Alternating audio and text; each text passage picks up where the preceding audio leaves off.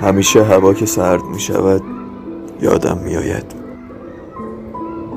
آن روزهای سرد را می گویم. زمستان نبود نه. به گمانم زمان دقیقش میان کشمکش پاییز و زمستان بود. دقیقا آن موقع که درختان ماندند که دلبری کنند یا بخوابند. آن سالها برف های سنگینی میبارید آنقدر سرد می‌شد که پیکانها یخ می‌زدند و باید حتما به هزار مکافات روشن می‌کردیم. لوله های آب میترکید راه ها بسته می‌شد. خلاصه سرتان را نبرم. مکافات و زیبایی با برف بر سر مردم میریخت.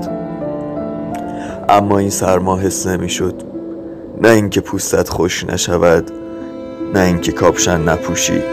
باید میپوشیدی تازه هم از جنس بادگیر و پشم شیشه. حس نمی‌شد. چون آدم ها گرم بودند محبت از بین آدم ها هنوز کوچ نکرده بود. مثلا اگر ماشینی روشن نمی‌شد چند نفری بودند که توی برف حتی حول بدهند.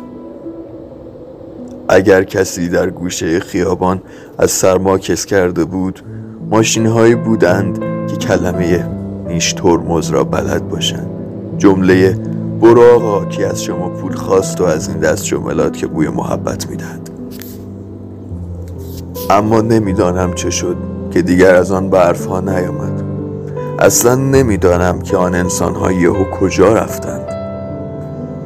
در کودکی من بودند اما در جوانی من نیستند.